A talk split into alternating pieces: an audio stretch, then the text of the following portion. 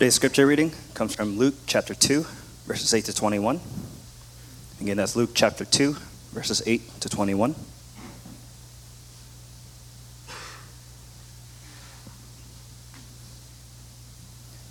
Please stand with me for the reading of God's word.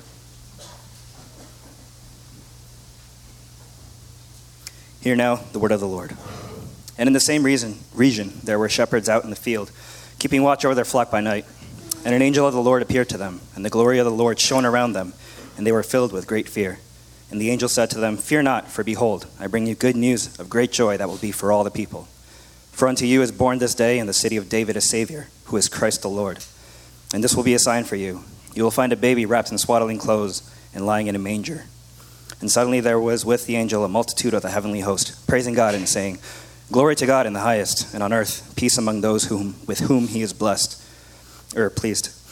When the angels went away from them into heaven, the shepherds said to one another, Let us go over to Bethlehem and see the thing that has happened, which the Lord has made known to us. And they went with haste and found Mary and Joseph and the baby lying in a manger.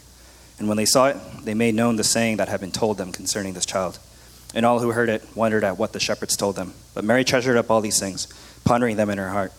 And the shepherds returned, glorifying and praising God for all they had heard and seen, as it had been told them. And at the end of eight days, when he was circumcised, he was called Jesus, the name given by the angel before he was conceived in the womb. This is the word of the Lord.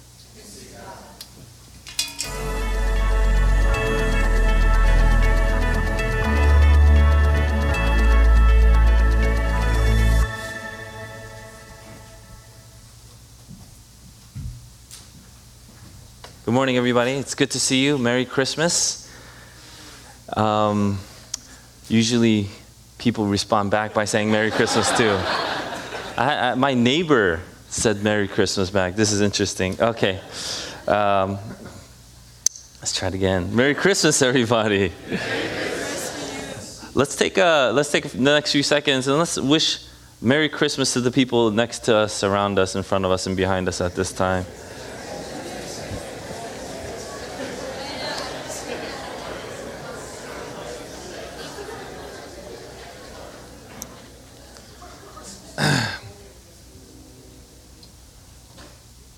My neighbor um, was walking his dog and he wished me a Merry Christmas. And I was with Ben Jack, a friend of ours, a missionary friend from ours from uh, England. And I said, Merry Christmas back. And then Ben Jack took it uh, the next step further. He goes, Bless you, man. And then uh, my neighbor didn't know what to do. He's like, Oh, uh, thanks. so Merry Christmas is almost like a greeting, but then when you go on and say, oh, you know what Merry Christmas means? It's, it's an incredible blessing that we've received. So when we say Merry Christmas, we're actually really saying God blessed us. So uh, my neighbor just walked away. He's like, okay, okay. but Merry Christmas, everybody. Let's, let's start with a prayer. Gracious God, we do not live by bread alone, but by every word that comes from your mouth.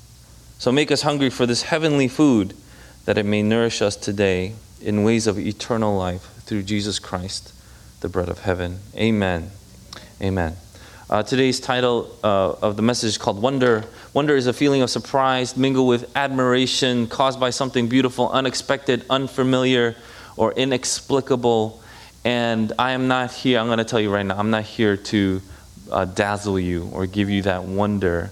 I'm here to proclaim the wonder that is already given to us in Jesus Christ through Christmas. And so when we look at this whole passage, there's a ton of paradoxes. And I know we have a lot of people back from college. Um, there's some really good paradoxes that we, I think, learn in class. I don't know if you if you like business. There's the Giffen paradox guys, I'm sure you're all familiar with it, uh, but just in case you're not, uh, I'll, give it, I'll give you a quick example. If I'm a poor college student and I go to Paris and I want a baguette and it costs one euro, you're going to scrounge up because the baguettes taste so good because the butter and all that stuff, whatever it is, right? And so I take out my euro and I pray, uh, pay for the baguette. And hopefully I will pray before I eat it, but I'll pay for the baguette and I'll eat it. And then it, I'm going to wish that I had two euros um, so that I could get two baguettes next time. And so, supply and demand and income and all this relationship would teach us that as your income would go up, the demand would also go up. So if I got two euros, what would I get next time? Two baguettes, yes. If I got three euros, what would I get? Three baguettes, maybe, I don't know. But if I had a hundred euros, I would not buy a baguette. I'd go get some escargot. That's exactly what the Giffen paradox is. It's something that you would think would happen. It's like, oh, so if I get one euro, I get one baguette, two euros, two baguettes, three euros. And it's like, you know what? I don't want a baguette anymore. I want to try the snail thing that everybody likes and that they have a different name for. And so that's the Giffen paradox. There's also the liar's paradox that we can I can ask you, right? Let's see. I'll, I'll ask Peter.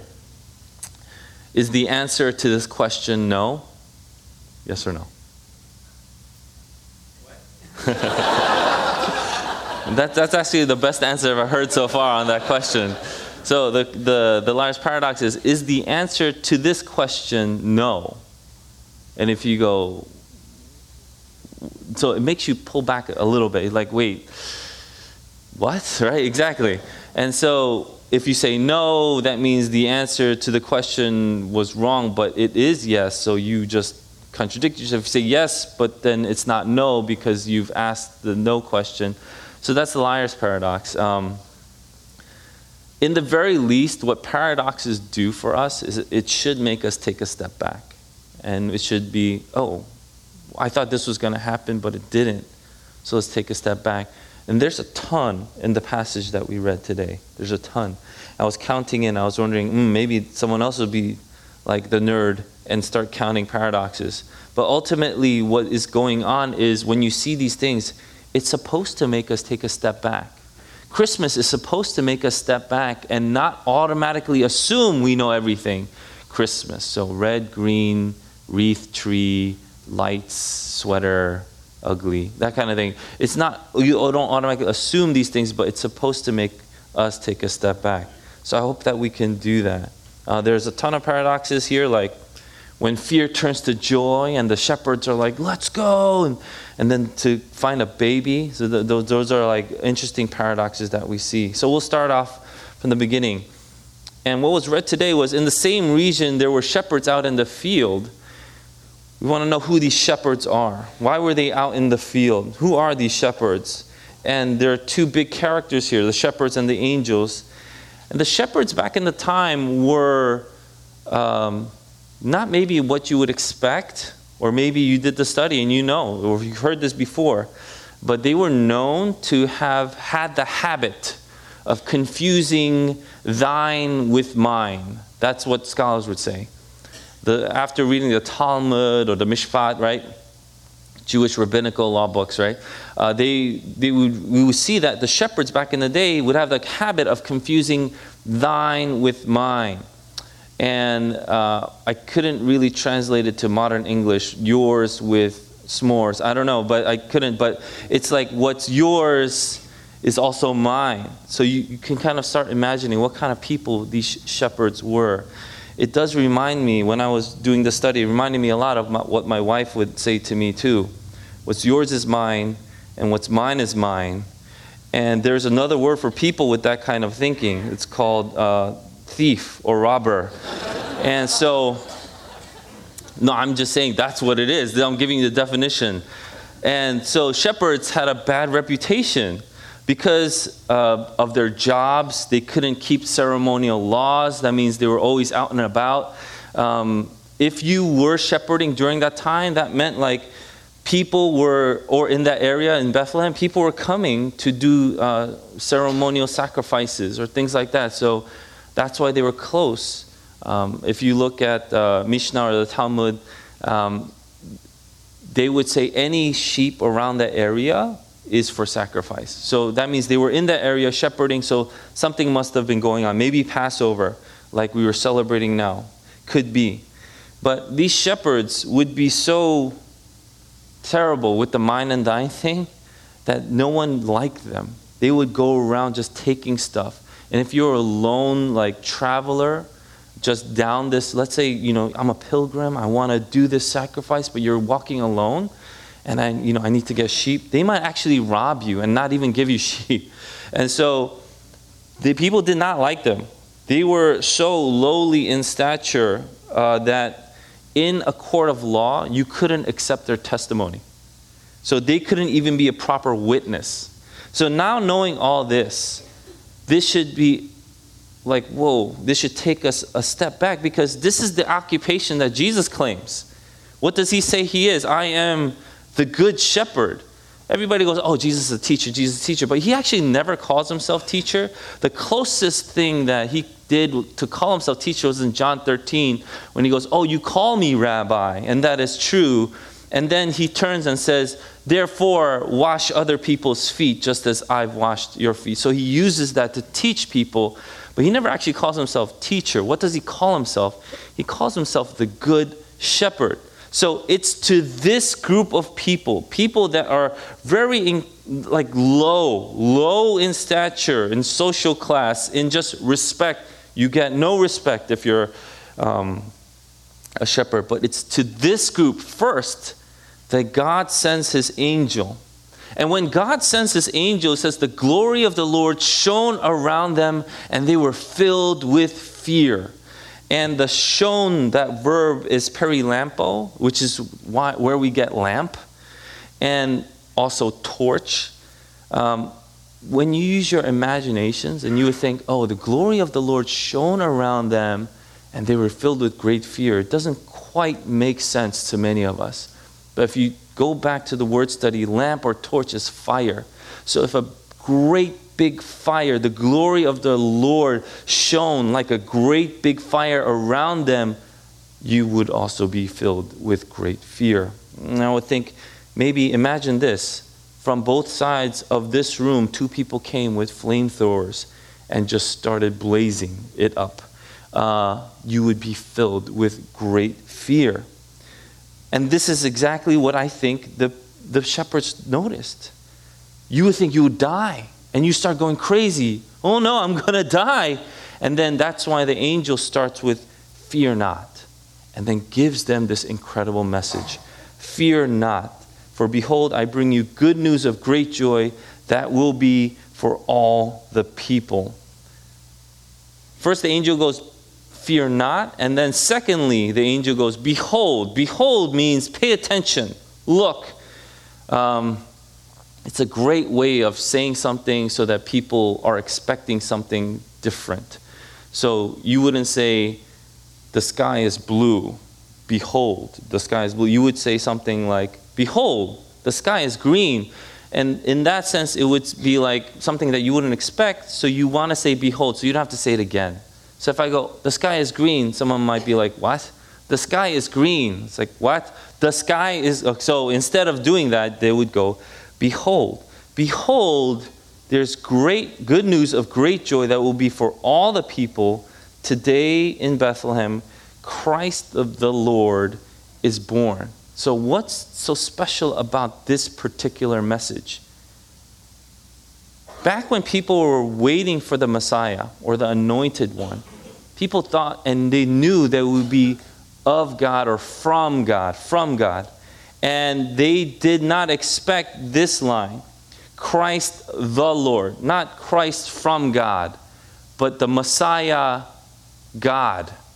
And so that's what would pull you back. Wait, I thought God was going to save a Savior. Yes, God is going to save, send a Savior, and it's God. And so that would pull people back. Christ the Lord, would, you could think of it as Messiah Yahweh.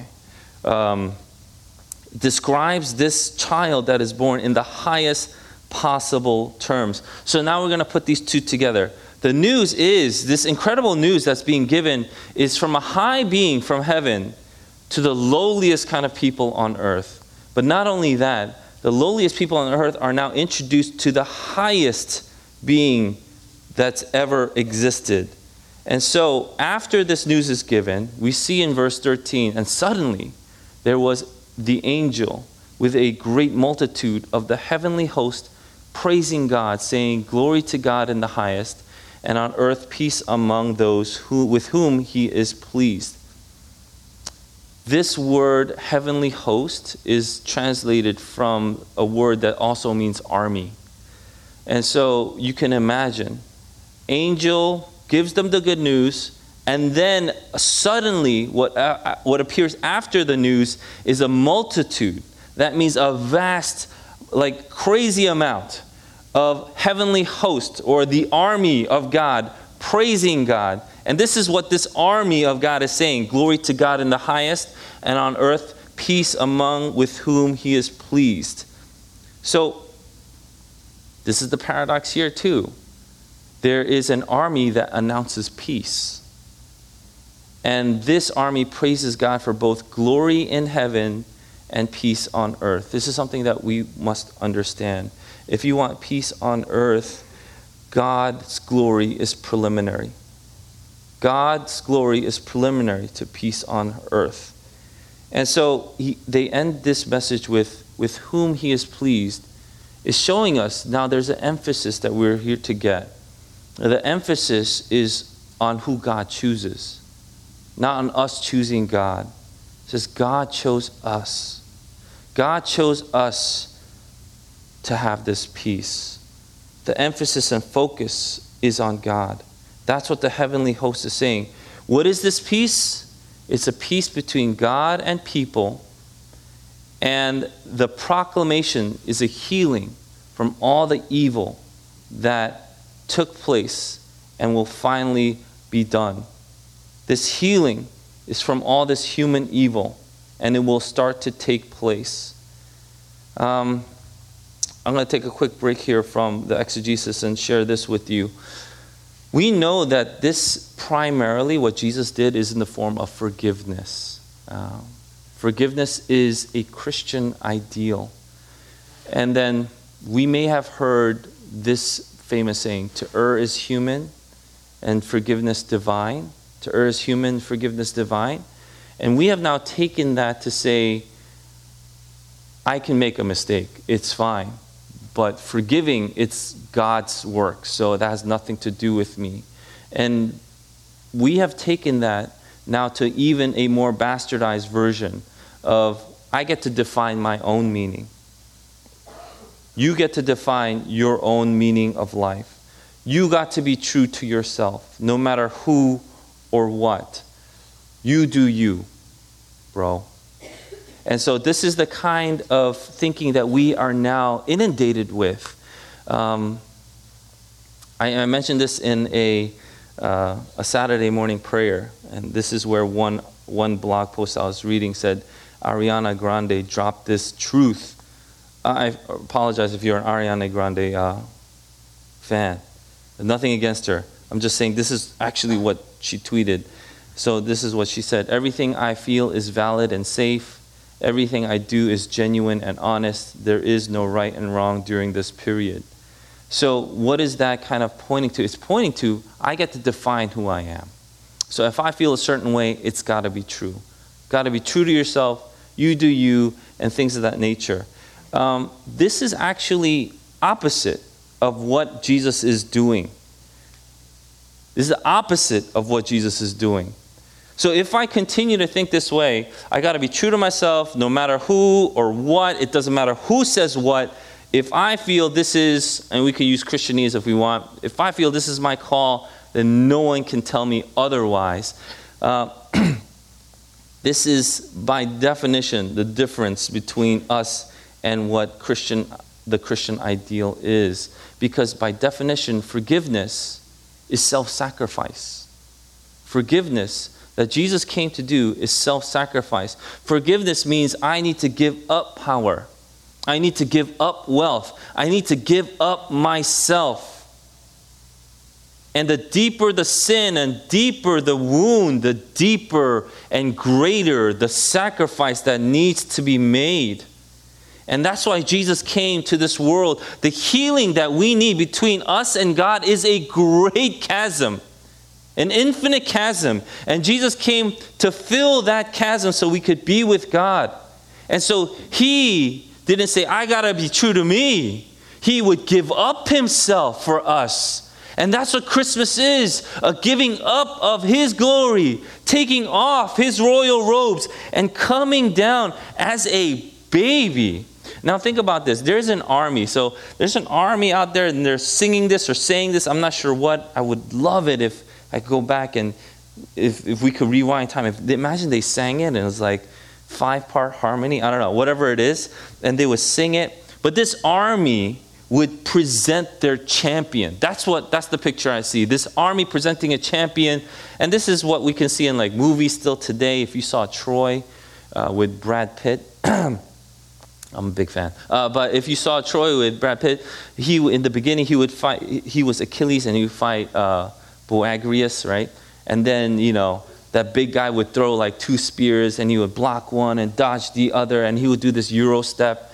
And instead of dunking, he would just okay. Anyway, but he then he would, but then he would be the champion of that Greek army, saying this person represents us. If this person wins, we win. That's the champion. Or, you know, we could have watched another war movie, um, 300, and it's, it's, it's, uh, it's recounting the Battle of Thermopylae, and um, it's about, you know, a few thousand Greeks that are fighting against the, the Persians, and 300 were Spartans, and then there was the like 700 or so Thespians and some other Greeks that were with them. But you would see this is small verse great. The champions would uh, represent them. And I don't know if you did, do the, the history when Xerxes, the Persian emperor, found uh, Leonidas' body. This is real life, not movie. Uh, when Xerxes found Leonidas' body, he was so enraged he had them cut off his head and then hang his body on the cross because he hated Leonidas so much. Um, anyway, uh, but then we go back to even biblical times where David would be the champion for Israel and he would fight Goliath. And so there's this army, and we're going to present the champion. Dun, dun, dun, and there's a song, Glory to God. And then here's the champion. What's the sign?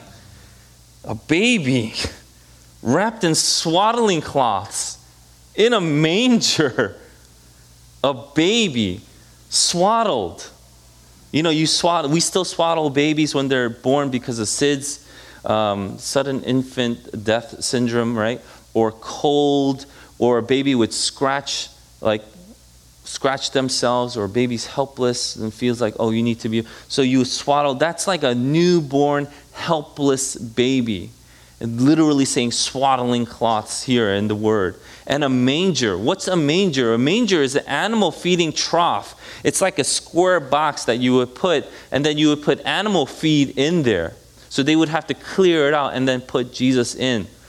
This manger did not make it to the top 10 crib mattresses for 2018 babies. It didn't. It wasn't the most comfortable thing. In fact, it was a lowly and incredibly humble thing that we see here. The champion that would give God glory and bring peace on earth came to us in the most humblest form. That's why when the angels went away, the shepherds said to each other, Let us go over to Bethlehem and see this thing that has happened, which the Lord has made known to us. And then they went with haste. So when they said it, the, the nuance is a little bit lost, but you could kind of hear it depending on how you say it. So let's go, let's go. We got to find this. This is, this is incredible. Like the heavenly host will come and proclaim this, and it's a baby, so the shepherds are running. And you can imagine this. At first, they were shaking in fear because they thought they were going to die because the glory of God was around them. And then when they hear this good news, they run with haste because this is really incredible news. And because of where Jesus was born, and you may remember this in past Christmas stories, or if you read Luke before, there was no room at the inn, or there was no lodging for them.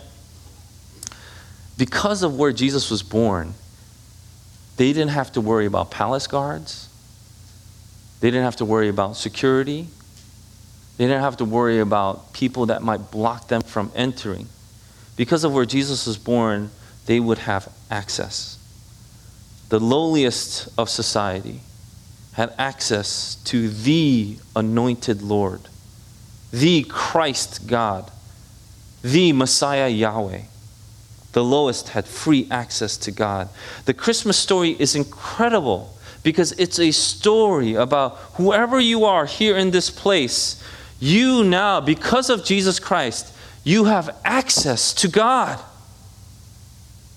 That's what's incredible. I don't even have access to the president, let alone the creator of the ent- entire universe, I have access to. So, what now? How are we to respond if we recognize this? In verse 17, it says, when they, when they saw it, they made known the saying that had been told them concerning this child.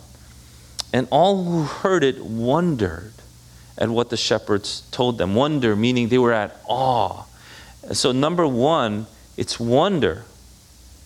How do we respond? We respond with wonder. All who heard it marveled at what was said. It made us take a step back. Behold, so what is so special about Christmas and the season? It means we are also to take a step back because the angel is saying, Behold, stop and know that there is something incredibly important about this particular event in history. But we continue on, verse 19. But Mary, but Mary, treasured up all these things, pondering them in our heart. We don't just stop with wonder. We don't just stop with awe. You know, when you leave here, you don't stop. It's like, that was pretty good. That was pretty good. I, I really like this. I like, I like this about this and this about this in the service, whatever it was. We don't just stop with wonder. There is a treasuring and then there is a pondering. To treasure means to protect and guard. To ponder means to think deeply about what this means. It also means to wrestle. The same word to ponder and to treasure was used of Jacob in the Septuagint when Jacob would hear about Joseph's dreams. When Joseph goes, Oh, I had this dream. And Jacob would treasure and ponder these things in his heart. And so it's to protect and to guard and to think deeply about what this means, to even wrestle with it. What does it mean now that the God, creator of the universe, has come to us, giving us access to Him? Don't just go, wow, that was, that's, that's pretty amazing, and then walk away. But protect it and guard it, the thing that you have been given, and ponder. And not only that, if you continue to read in verse 20, it says, And the shepherds returned, glorifying and praising God for all that they had heard and seen as it had been told them. There is a glorification and a praising that takes place. Christmas joy was a result of what they had been told. Christmas joy was a result of what they had been told. So, joy, this joy leads to glorifying and praising God. And what led to joy? The Word. The Word, the message led to joy. Joy led to worship. The Word led to joy, and joy led to worship. All of this is to show us that God used the shepherds as the first Christmas witnesses. Why? No one cared about what the shepherds had to say, their testimony didn't count. Are you hearing this? No one cared what the shepherds had to say. It didn't matter if they posted on any social media outlet. No one cared. They put them on mute, all right? No one cared. Their testimony didn't count. But so powerful was this good news that it didn't matter who they were because of the quality of the message. So powerful was this good news that it didn't matter who they were because of the quality of the message. D.A. Carson says this it's not the witnesses who invoke the word, but the word that calls, creates, and empowers witnesses. And what is Merry Christmas to us today? And what are we looking forward to tonight when we celebrate in that potluck? I hope everyone comes and we can celebrate like good shepherds, right? And then, so I hope you all come. And then on Tuesday, when we actually celebrate the Christmas day, we are called to be Christmas witnesses in the world today. When we say Merry Christmas, when we wish someone Merry Christmas, it's not, oh, I believe in this, so I just want you to know that's what I believe. It's this is incredibly good news. This news changed the world. And now anybody can have access because of Jesus Christ to the living God. That's what Merry Christmas means. That's what we are called now. This is a word that we have been given, and we are Christmas witnesses to the world, world today. So let us joyfully celebrate Jesus' birth. Merry Christmas. Merry Christmas, everybody. Merry Christmas. Let's pray.